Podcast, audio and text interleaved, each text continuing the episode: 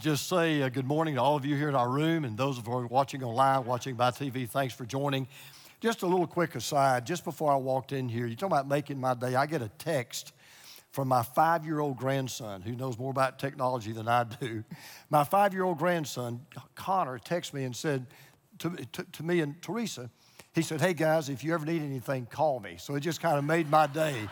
So after the Civil War, two of the most important men, the most popular men in the northern United States was Ulysses S. Grant and William T. Sherman. They were the leading generals of the Union Army.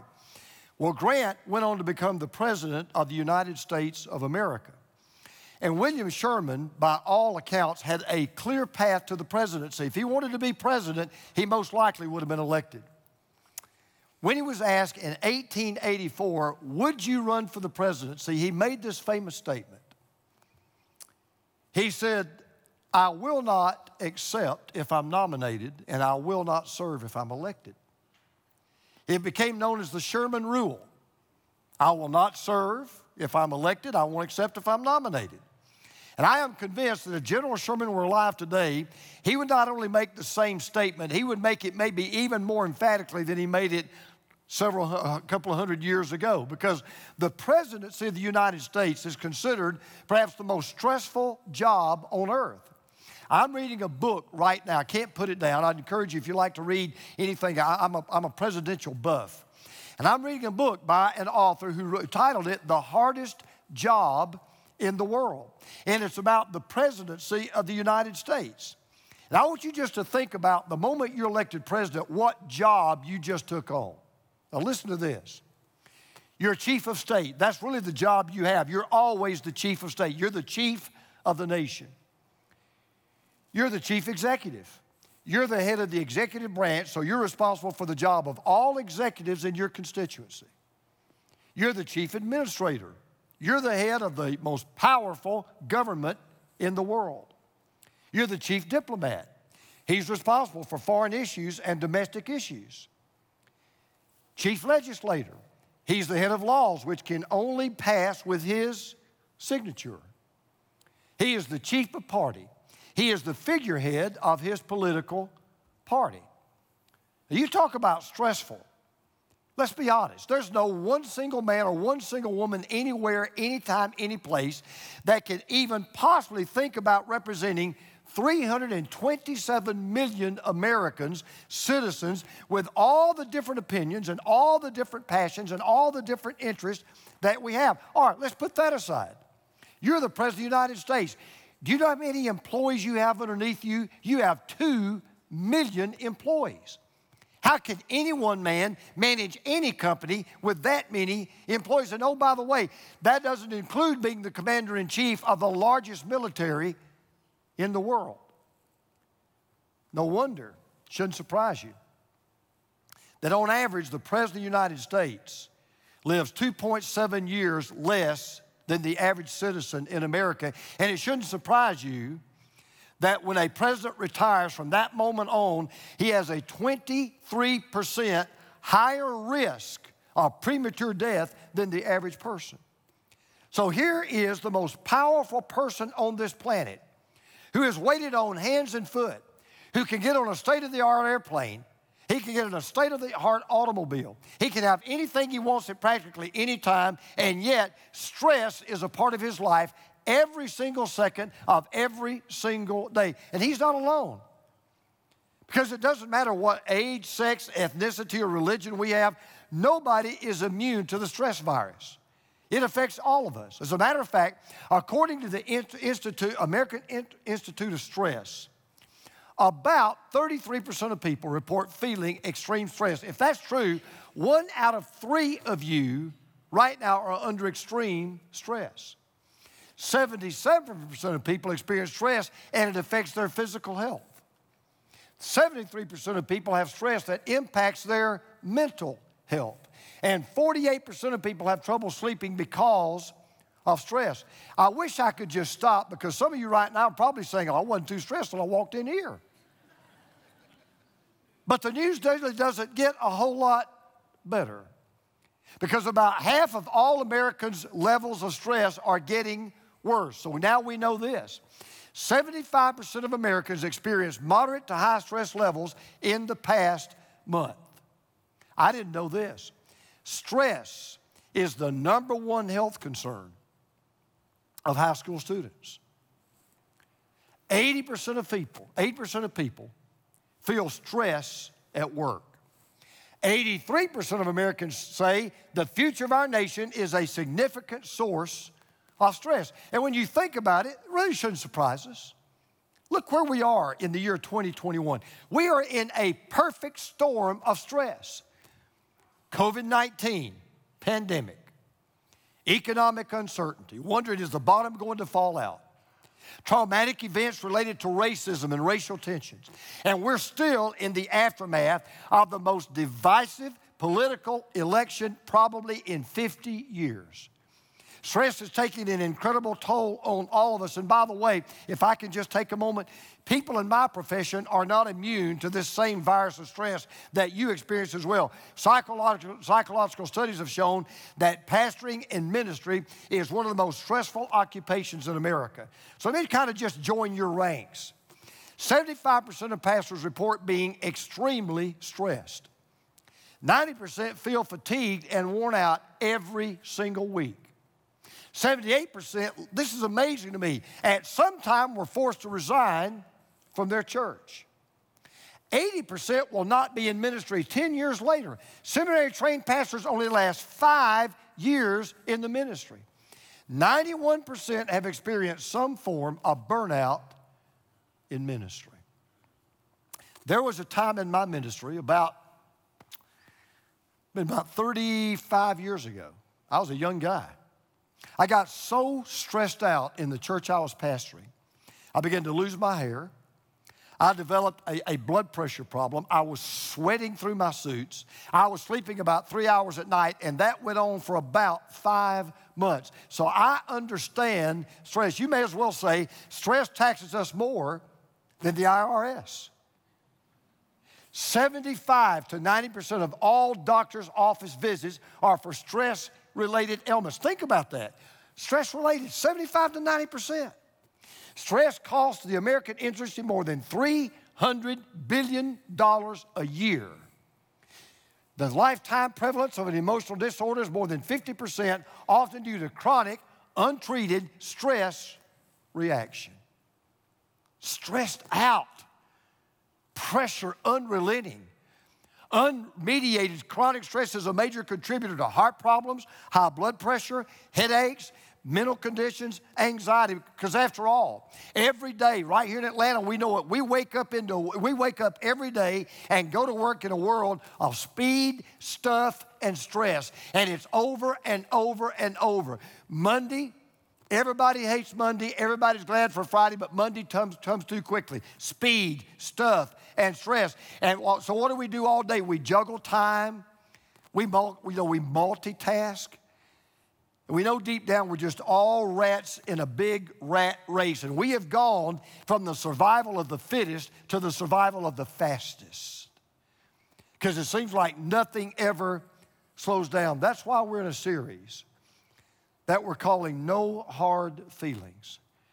Because I want to deal with an extremely important part of our lives that affects us every single day. It affects you, it affects me. It's our feelings, it's our emotions. I told you last week, there are people that didn't come to church this morning. It wasn't because of the weather, wasn't because they were sick, wasn't because there was an issue. They just didn't feel like coming.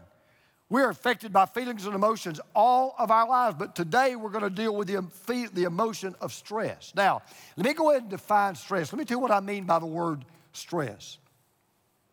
Stress is the gap between what we face and what we think we can face.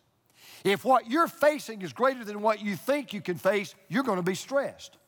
It is the difference in what we believe we must do versus what we believe we can do. And that's called the stress factor. You might say stress is the canyon between what we ought to do and what we think we can't do. So, a medical doctor put it real simple. He said, A person's stress level is always determined by what a person believes. If you're facing something that you know you ought to do, you've got to do, you should do, you must do, but you're convinced in your mind you cannot do it, you're going to be stressed completely out. Well, here's the good news. And I, in a book called Isaiah, and I want to encourage you to start finding this book. It's in the Old Testament. Just start at Genesis and keep turning toward the maps, you'll hit it. In a book called Isaiah, there was this ancient advice that was given by this ancient prophet about 3,000 years ago. He was facing, not just he, but the whole nation was facing some unbelievable stress. And in this chapter, he gives this divine prescription for stress that comes from the heart of God, right out of the heart of God. This is the master divine creator psychologist who says, I can help you with your stress.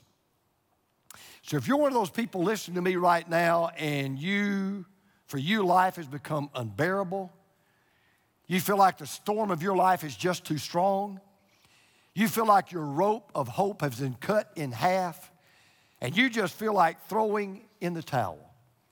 Let me share with you today how to have stress for success. Now, I'm not a psychologist, I'm not a psychiatrist, I'm not a licensed trained counselor. I don't claim to be any of those things. However, this book is full of some of the best counsel and some of the best advice you'll ever get because it comes from the heart of God Himself. So if you're one of those people who say, Man, I am so stressed out, Isaiah says, Well, just try doing three easy, simple things. Number one, look up at the unequaled God. Look up at the unequaled God. Now, this may sound very simplistic. But the first thing that Isaiah is going to tell you to do is this Are you really stressed out? Man, I'm so stressed out. He says, Okay, here's what I want you to do wait until it gets dark, go outside, and just look up. It's really incredible. I mean, that's exactly what Isaiah, Isaiah's talking to the nation of Israel, and what he's basically saying is, look, get out of your fetal position, quit biting your fingernails, quit walking the floor, go outside and look into the sky. And he says, when you do, here's what you'll find. Listen to this. To whom will you compare me? This is God talking. To whom will you compare me? Or who is my equal, says the Holy One. This God, Isaiah's God, the Bible's God, the God that we worship, he says you could put every other so called, God together and they wouldn't equal my little toenail. There is nobody like me. And the proof's not in the pudding, the proof's in the stars. So here's what he says Lift up your eyes and look to the heavens. Who created all these? He who brings out the starry host one by one calls forth each one of them by name. Because of his great power and mighty strength, not one of them is missing. Now, when Isaiah wrote those words, and when ancient people read those words, they didn't really have a clue. They didn't have any idea what an unbelievable, incredible statement that is. Let me give you an illustration. When I was uh, president of the Southern Convention, I was traveling the world visiting our missionaries. And on one of my trips, I was in Africa and I was in the country of Zambia. Now, I'd taken a boat up the Zambezi River into the jungle. We got to the jungle, we made camp, we put up our tent. So the first night I'm sleeping, you know, in this tent, and, and I couldn't sleep. So I, I got up and I walked outside my tent, and what I saw was breathtaking. In all of my life, I had never seen so many stars. I, I just had never seen them. I mean, I, I, thought to myself, star, I thought, these stars have become rabbits. And they just started multiplying while I was asleep. Well, I asked the missionary the next morning, I said, I, I got to ask you a question. I, I've never seen so many stars. He started laughing. He said, You know why? I said, Why? He said, Because there's no electric lights. There's no pollution. This is the cleanest air in the world. And for the first time, you're seeing just a clear, clean sky. Now, this is what blew my mind. Astronomers now tell us that if you look at the stars at night, even if you go to the cleanest place in the world, the most stars you can see are about 9,000. That's about all you can see with the naked eye is about 9,000 stars. But, you ready? That is only about one to the one hundredth quintillionth of stars that are actually out there. You say, wait a minute, how much is one quintillion? One quintillion is one followed by 20 zeros. Get that down. One followed by 20 zeros. They estimate the number of stars in the universe, in the whole universe, is about three septillion. That's one with 24 zeros after that. And now they're telling us that number is constantly expanding every single day. Those um, three septillion stars, every single second, those stars are putting out as much energy, you ready for this? As a trillion atomic bombs every single second. We're now seeing infrared images of galaxies we didn't even know existed that are estimated to be about 12 million light years away. Now, get all of that in your mind, and here's what Isaiah says. You ready? God calls every one of them by name. Every one of them have a separate name. Larry, Moe, Curly Joe, they all have these separate names. And to put it another way, astronomers now estimate there are about 100 billion to 400 billion stars in our galaxy, just our galaxy. And the Hubble Space Telescope now tells us there may be 2 trillion other galaxies in the universe, and who knows how many stars. And yet God says, listen to this. Not only do I call them all by name, He says, not one of them is missing by my power and my great strength. He says, of all those septillions of stars, there's not one renegade star doing what it wants to do. There's not one renegade star saying, I want to go this way. No, I want to go that way. He says, Oh no, I not only name them, they go where I tell them to go. They shine where I tell them to shine. They do what I tell them to do. Now you say, Okay, what's the point? Here's what Isaiah is saying. If God has such a firm grasp on this incredible universe, don't you think He can handle what you're going through? When, when, when, this God says, you know what, I've got this, don't you believe Him? If this God can keep their stars in their orbits, and if this God can keep the planets in their places, if this God can make an entire universe run like a Swiss watch, don't you think you don't have to sweat anything? Just look up to this unequaled God. Now it gets more simple, but it gets better. Isaiah says, Hey, you stressed out? Boy, I'm so stressed. He says, Well, first of all, open your eyes and look up to this unequaled God. But then he says, Open your ears and listen to this unlimited God. This unlimited God. Now, the prophet Isaiah would have been a fantastic counselor. So it's just so I love practical advice. I've told you many times, we, we complicate the simple. Jesus uh, simplifies the complicated. He says, okay, you're stressed out? Number one, open your eyes, look up. And then he says, open your ears and listen. Listen to what he says. He says, Do you not know? Have you not heard? Open your ears. Have you not heard? The Lord is the everlasting God, the creator of the ends of the earth. He will not grow tired or weary, and his understanding no one can fathom. He gives strength to the weary, he increases the power of the weak. Now that raises a question. He says, Have you not heard? Well, what is it they should have heard? He said, Have you not known? Well, what is it they should have known? Well, they should have known what they'd been hearing repeatedly for hundreds of years from the Word of God. They should have heard and known what prophet after prophet after prophet and preacher after preacher after preacher and priest after priest after priest had been telling them for hundreds and hundreds of years. They should have heard what other prophets written about God, which is what? He's not just your ordinary dime a dozen, run of the mill, custom built God. He said He is the everlasting God. That means He's not limited by time. He's the creator of the ends of the earth. He's not restricted by space. He is both the creator and the controller of everything everywhere. Because just before this reminder, you hear this complaint from the people of Israel. They were really complaining about God. Here's what they said Why do you complain? God's asking them, Why do you complain, Jacob? They've been complaining against God. Why do you say, Israel, my way is hidden from the Lord, my cause is disregarded my, by God. In other words, here's what was happening. The nation's under tremendous stress. We don't have time to go into why, but they're about to be taken over by pagan people. They're about to be removed from their own country. They're, seeing, they're about to see everything they love destroyed. I mean, they are under a pressure cooker 24 7, and they're all asking the question that many of us have asked God from time to time Do you even know what's happening to me right now? Do you even care about what's happening to me right now? I mean, are you listening I go to bed crying, I wake up crying, I go to bed praying, I wake up praying. It seems like the heavens have turned to brass, your ears have turned to iron. Do you even know what's going on and do you even care? And here was the problem they had. It's the problem we have. See, we fall into the trap of thinking we can put God on our clock. We, we think that God has to work according to our timetable. So, what we try to do to God is we put God in a box. And we think you got to do what I want you to do. You got to do when I want you to do it, and you've got to do it the way I want it done.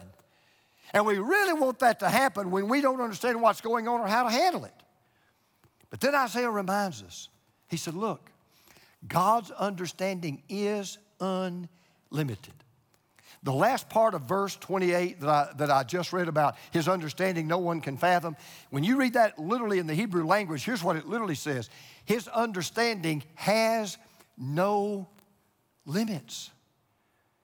That's what tells me if I didn't, if I didn't know, if I didn't read anything else, you know how I know God must be God?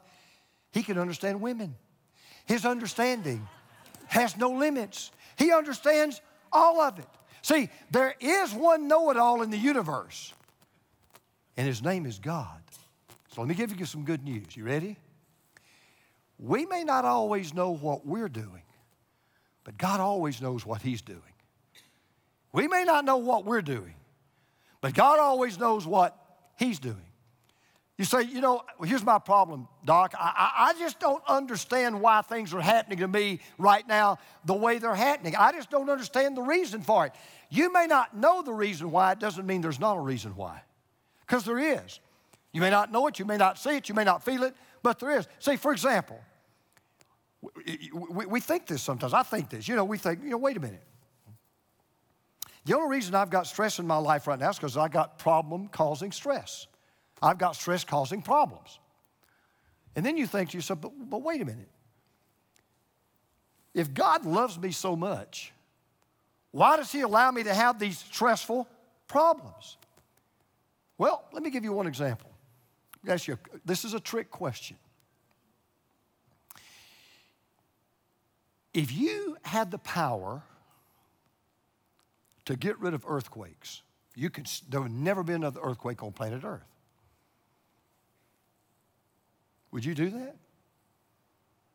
Now, you're probably saying, oh, well, sure. Well, before you answer too quickly, you might want to know something about earthquakes. Did you know that even earthquakes are important for human life? If there were no earthquakes, let's say no more earthquakes, they all stop. It, nutrients that are essential for life on the continents would evaporate and accumulate into the oceans. If earthquakes became too numerous, we couldn't live in cities. Scientists have discovered, this is amazing. Scientists have now discovered that the number of earthquakes and the intensity of earthquakes is just large enough and they happen just often enough to recycle life and essential nutrients back to the continents, continents but they're just small enough that we can continue to live in big cities. And see, the point that I never, I never know this till I did study for this message. The point is, God can use even earthquakes for our good. God can use even earthquakes for His glory. Maybe that's why the former pastor at Notre Dame said this. He said, If God would concede me His omnipotence for 24 hours, you would see how many changes I would make in the world. But if He gave me His wisdom too, I would leave things just as they are. See, your stress it's worn you out. You're done. You're exhausted. You're ready to pack it in and you're ready to hang it up. I want you to remember something. This God that we love and this God that we serve and this God that we know is a God of unlimited strength and unlimited understanding. He doesn't grow tired. He doesn't get weary. He never gets out, gives out. He never takes a break. He never needs a vacation. He's never confused. He's never perplexed. So you, I want you to stop right now. I want you to stop right now. Listen, open your ears and listen to this God who has spoken to us. Listen to this God who's made a promise and his promise never fails. He says, in your weakest times, I'll give you strength. In your worst times, I'll give you faith. In your most terrible times, I will give you my presence. I will increase the power of the weak if you just have ears to hear. So you're stressed out. My first piece of advice tonight look up to an unfailing God. And then, or look up to the unlimited God. And then he says, listen Listen to that God. Listen to that. Listen to the promise that He has made. Now, I hope so far you're saying, well, I, I, I thought you'd give me more than that. Can you help me out? Can you give me one more piece of advice? Yeah, but you ain't going to like it because I don't. But it works. You ready for this? Third thing he says is this you linger with the unfailing God. You linger with the unfailing God. You look up to the unequaled God, you listen to the unlimited God, but linger with the unfailing God. Now, listen, to what he says. If you're like me, and this is why this is hard for me to preach, okay? If you're like me, you're a fixer by nature. Okay, that, that, that I, am a fixer by nature. You know, when, when people come to me and they have problems, I, I, I've told you this before, I'm not a good listener. I'm just being honest, I'm not a good listener. I have to work at it. You know why? Because I just want to fix the problem. You know, when people come, and I've learned this, people come to, you know, most of the time people already know what they need to do. They just want me to listen to their problem. My nature is, you got 60 seconds, give me your problem, I'll give you six, I'm gonna give you the solution. That's just the way I, I'm, that's the way I think. I'm a fixer by nature. Because when you're under tremendous stress, you know what you want? You just want one thing just fix the problem. I just want it to go away. So when I turn to God in my stressful times, I want to admit something to you that's true about you. When I go to God, I'll say, God, would you please fix this? And he'll always say, I will fix it. And then I'll always say, if you don't mind, do it now. That, that would be real cool. So the next few words may not make you very happy at first. Okay, I'm just going to warn you. Listen to what he says. But they, I even want to read that word. But they who, you gonna say it with me? Wait. They who wait for the Lord shall renew their strength. Now, don't look at me so holy and pious like you don't think what I'm thinking. Because there's been times in your life that if those words were read to you, here's what you'd say Wait.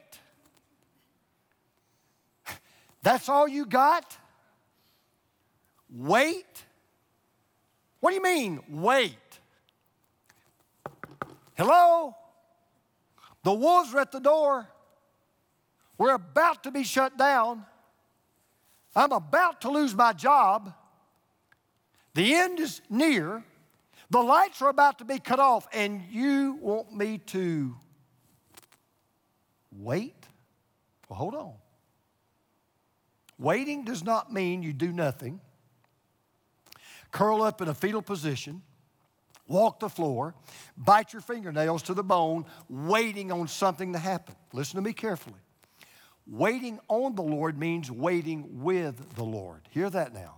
Waiting on the Lord means waiting with the Lord. Here's what it means you put your stress aside for the moment, and you take that time that you want to spend worrying and stop it, and you get alone with God. You sit at His feet. You listen to His Word. You allowed Him to build your faith and your trust, and you listen to the great God He is. Because here's what God's doing when you just take time to just cool it, let the world go on for a minute, and you say, I'm just gonna wait. Here's what God is, here's what you're saying to God when you wait. I am totally dependent on you. I am helpless and hopeless without you.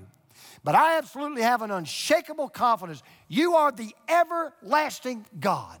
You never get tired. You never get weary. You know exactly what's going on. Your timing is always perfect. You're going to work this out for my good. Your purpose is going to be filled in my life, and you're going to do it in such a wonderful way that I get the good and you get the glory. Can I get a witness? That's what you're doing when you wait on the Lord. You are just simply saying, Look, what else can I do? Can't handle it. Only you can. So you see, waiting on the Lord means you continue to serve the Lord, live for the Lord, and obey the Lord. So this is important because people read this all the time, they don't understand what, he, what Isaiah was saying. He said, wait on the Lord. Now listen carefully. Waiting on the Lord doesn't mean you just kind of go over and sit down and you just kind of chew your fingernails and sweat bullets till he does something. That is not what waiting means. Waiting means not just waiting on him to do what we need him to do for us, but in the meantime, we keep doing for Him what we need to do for Him. Let me give an illustration. You go into a store, someone comes up to you and they'll ask you this question Has someone waited on you? They don't mean by that, has somebody come up and just stood there and just watched you? That's not what they mean. What do they mean? What they're saying is, has somebody served you? Has someone tried to help you? Has someone met your needs? And what Isaiah is saying is look, when you're stressed out, you don't know what to do. Listen, I don't know what to do. Okay. Do what you know to do. Stay in the presence of God. Listen to His word. Continue serving God. And he, here's what happens you say, I don't feel like serving God. Do it anyway. I don't feel like reading the word. Do it anyway. I don't feel like focusing on somebody else's problems and helping somebody else out. Do it anyway here's what will happen. But they who wait for the Lord shall renew their strength. Do you know what that word renew means? Oh, it's a great word. Do you know what the new means? That word renew literally means to exchange. So here's what God says I'll make a deal with you. If you'll just trust me enough to get off your high horse thinking you can handle your problem, because you already know you can't anyway, and if you just say, Lord, I'm just going to wait on you, here's what God says okay, then I will exchange my strength for your weakness. I will exchange my peace for your stress. I will exchange my presence for your worry. See, the Christian life is not just a changed life, it is an exchanged life. The greatest strength coach in the world is this God who lives to strengthen you. And by the way, He can handle any storm, but it gets better. Isaiah says, hey, listen, if you'll just wait on the Lord, He will renew your strength. But then He says something that's kind of strange. He says, and they will soar on wings like eagles. I want to ask you a question. Isaiah's talking about stress. He's dealing with stress. Why do you go to the zoo and talk about eagles? Well, what's eagles got to do with anything? Well, eagles are amazing birds.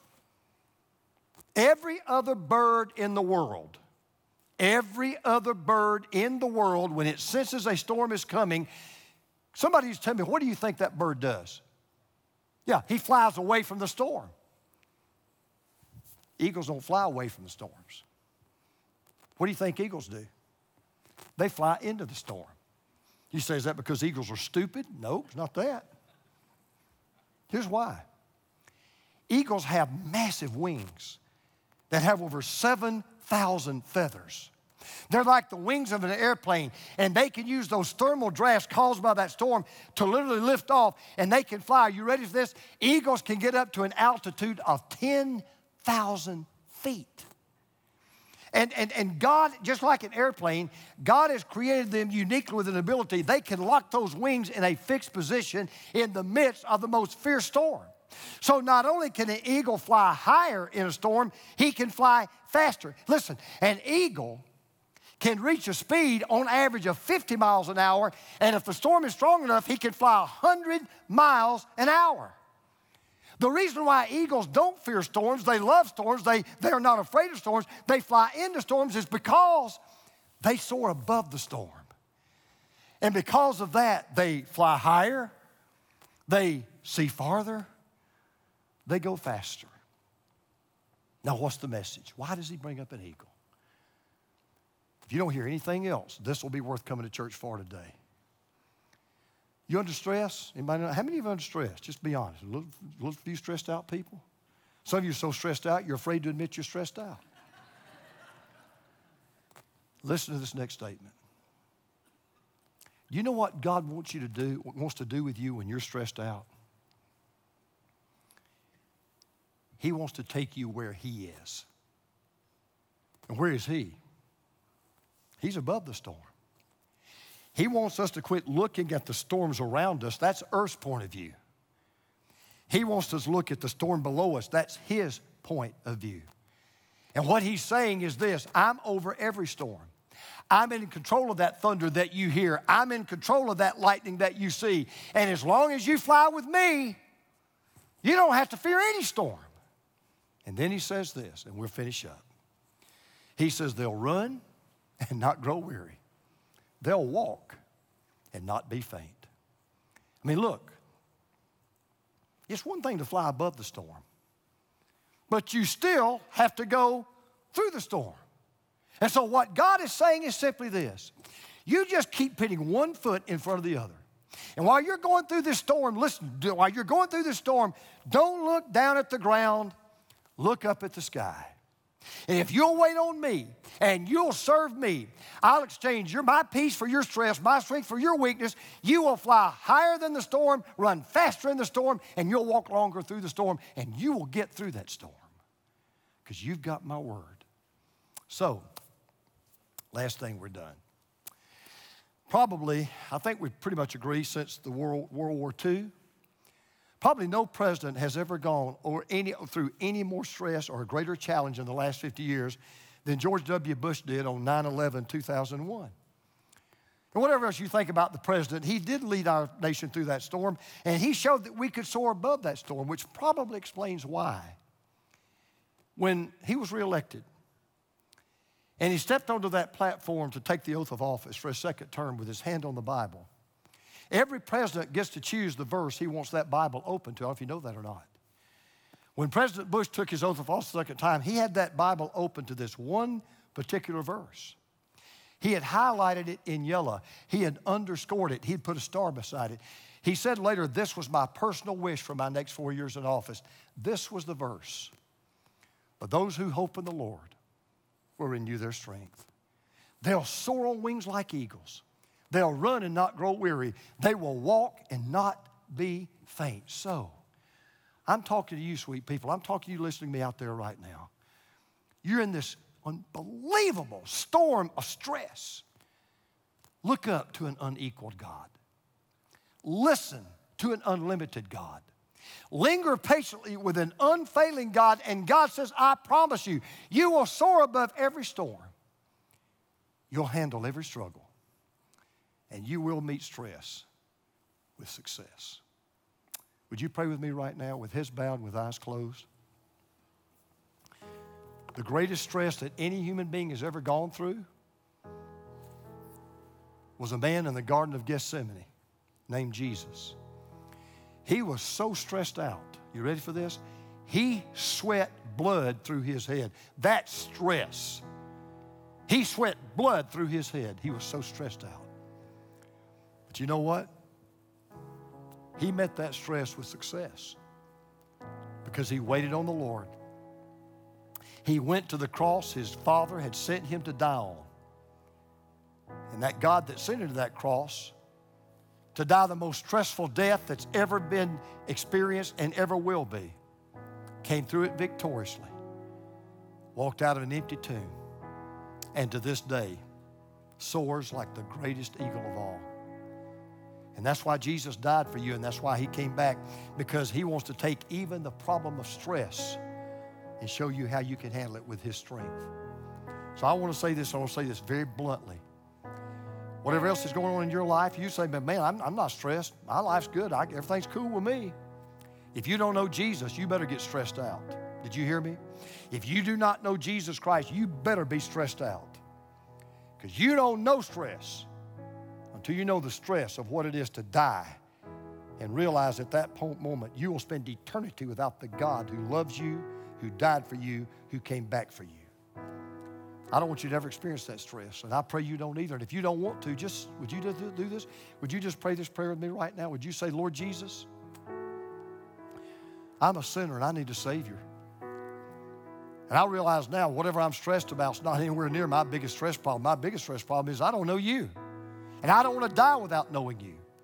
So today, I confess I need a Savior. I confess I'm a sinner. I ask you to come into my heart, save me, and forgive me of all of my sins. I repent. I turn away from my sinful life. And I give all that I am to all that you are. Thank you, Lord Jesus, for hearing my prayer. And thank you that I now know for the rest of my life, you took care of the greatest stress I could ever have. Any other stress is gravy to you. And we'll walk through it together. Now, if you're in this room and you prayed that prayer with me, or you're listening to me right now and you prayed to receive Christ, would you just do this one thing for you, not for me, for you? I want you to go to a uh, website. Oh, we actually got a website and we've got a uh, text.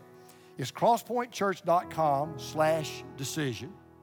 You can go there. Or just text Jesus. Just the word Jesus. We're going to keep this number up for a moment to 678 255 2566. You said, I gave my life to Jesus today. That's awesome. That is fantastic. That's wonderful. Go to our website, crosspointchurch.com slash decision, or just right now, 678 255 2566, text Jesus. Here's what you'll find there will be a link you'll go to, and you'll take some steps. We're going to help you begin your walk with God. You know, you may say, Well, I, I, I know Jesus. I didn't give my life to Jesus, but you know, the very first step that you need to take after you give your life to Jesus is baptism, just like that precious, precious child was baptized, taking that step. You've never been biblically baptized. You say, Yeah, I, would like to set that up. I'm going to be baptizing Easter Sunday.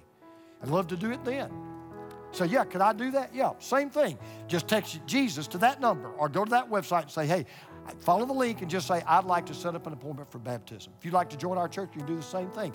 If you're in this room and you made a decision or you still got a spiritual question when this service is over, we have a table called Connection Point. Go out to that table. There'll be people there waiting on you. They'll pray with you. Hey, if you're stressed out and you just say, Could I just get somebody to pray with me in my situation? We've got people there that would love to pray with you. Father, in the name of Jesus, I, I pray that I met some needs today. I pray, Lord, that your word penetrated hearts today. I know there are people in this room right now and people listening right now, and they're so stressed out they don't even want to admit it, but they are. May your word give them encouragement and strength and hope and blessing. And I believe you'll do it in Jesus' name. Amen. Now, would you stand to your feet? We've got one last great, great song of worship we want to sing. Let's all stand to our feet together. Thanks for coming today. Remember that one out there that's stressed out that needs Jesus and give that one the Word of God today. Let's sing together.